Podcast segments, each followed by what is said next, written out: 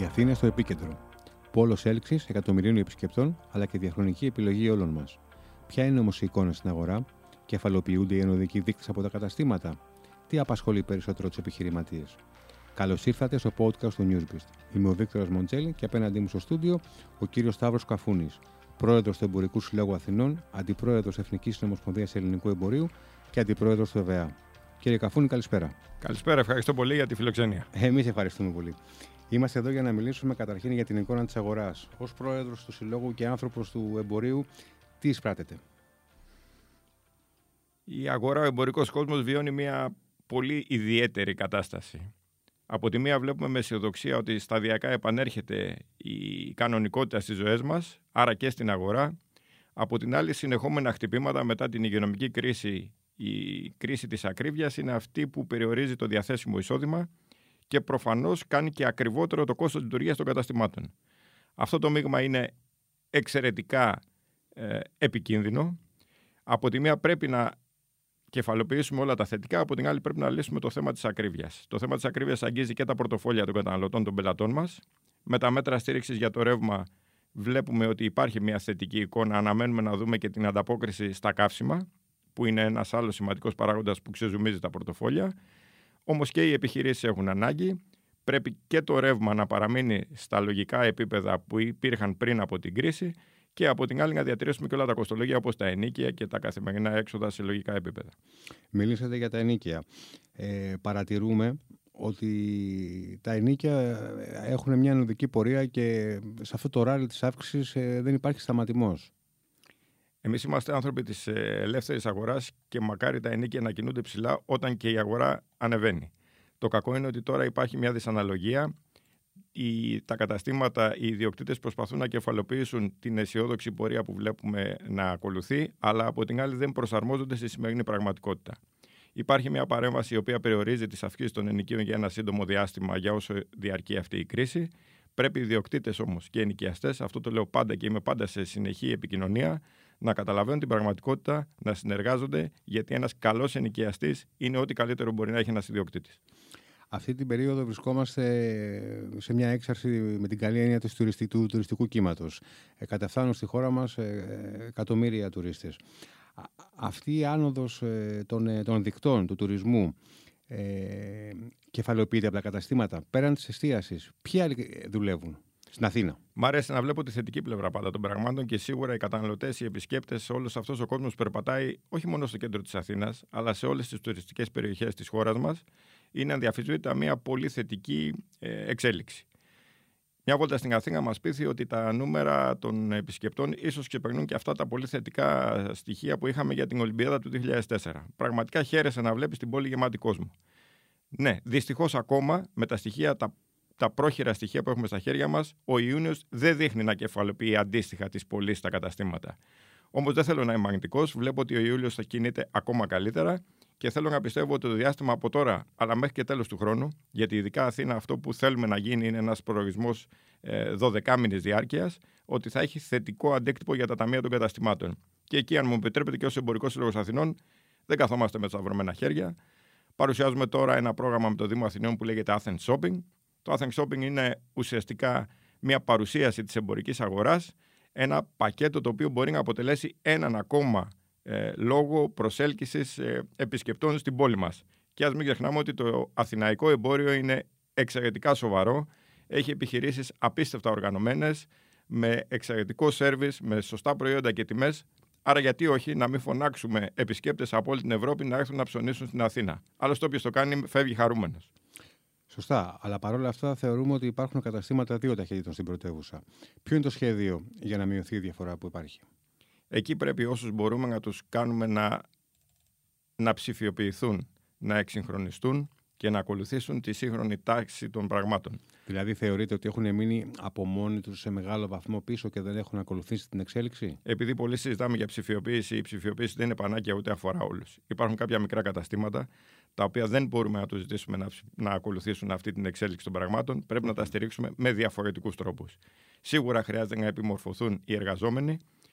Είτε είναι ιδιοαπασχολούμενοι είτε είναι υπάλληλοι, για να μπορέσουν να παρέχουν ένα σωστό μείγμα στους καταναλωτές τους. Από την άλλη, τα μικρά καταστήματα, εγώ πιστεύω ότι είχαν, έχουν και θα έχουν μέλλον. Εμείς πρέπει εδώ και ως φορείς, σε συνεργασία με την πολιτεία, σε συνεργασία η οποία άλλοτε είναι σε ήρεμο επίπεδο, άλλοτε σε διοικητικό, και νομίζω ότι ο Εμπορικός Σύλλογος Αθηνών έχει αρθρώσει ένα σκληρό λόγο όταν πρέπει, θα πρέπει να διαμορφώσουμε τις συνθήκες για να κρατήσουμε και τα μικρά καταστήματα στις τοπικές αγορές. Από τα στοιχεία που έχετε στη διάθεσή σας, ποιοι κλάδοι το τελευταίο διάστημα βρίσκονται σε πτώση, αλλά και ποιοι έχουν οδική πορεία?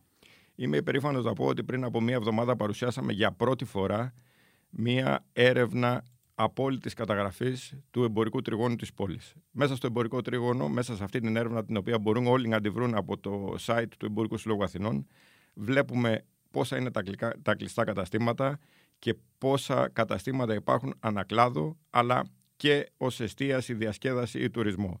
Μέσα από αυτό βλέπουμε ότι η αγορά δεν τιμώρησε κλάδους, είτε τιμωρεί όλο το σύνολο των εμπορικών καταστημάτων, είτε κινείται θετικά για όλους. Λίγο πολύ είμαστε όλοι στην ίδια βάρκα. Και επειδή αρκετές φορές βρίσκομαι να συγκρίνω το εμπόριο με τον τουρισμό και την εστίαση, εγώ θεωρώ ότι ένας βοηθάει τον άλλον. Αυτό που πάντα λέω είναι ότι το εμπόριο, είτε μας αρέσει είτε όχι, είναι ο ισχυρότερος κλάδος της ελληνικής οικονομίας. Συνεπώς, χωρίς τον ισχυρό κλάδο της ελληνικής οικονομίας σε ανάπτυξη, δεν μπορεί κανένας να έχει θετικό μέλλον για τις επιχειρήσεις του. Μάλιστα.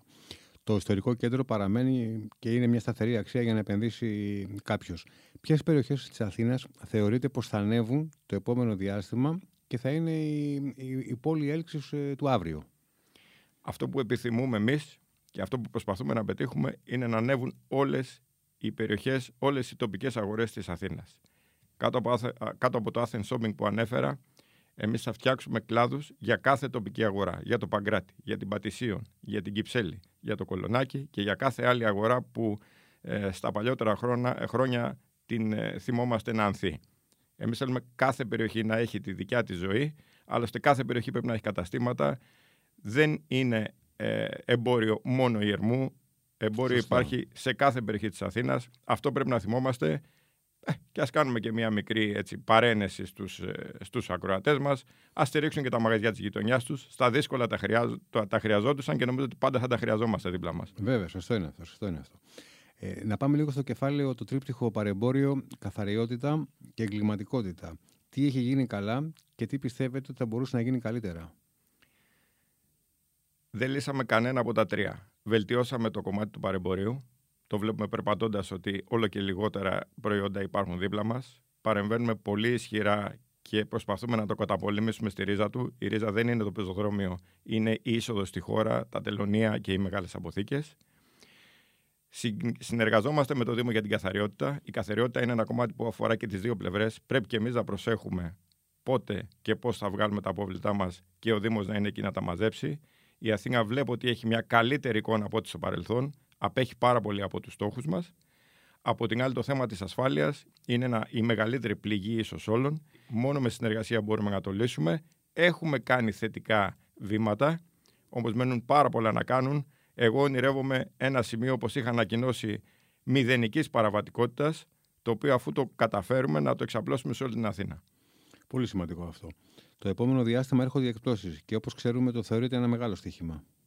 Είναι η ελπίδα και η προοπτική για όλο τον εμπορικό κόσμο. Οι εμπορικές επιχειρήσεις έχουν προετοιμαστεί. Η περιορισμένη κίνηση του προηγούμενου διαστήματος είναι αυτή που κάνει να έχουν πολύ μεγάλο απόθεμα πλέον τα καταστήματα μέσα. Άρα θέλουν με κάθε τρόπο να το διαθέσουν, πρέπει να το ρευστοποιήσουν. Πρέπει να ενημερώσουμε τους καταναλωτές ότι οι προσφορές που θα βρουν πραγματικά θα είναι εξαιρετικές.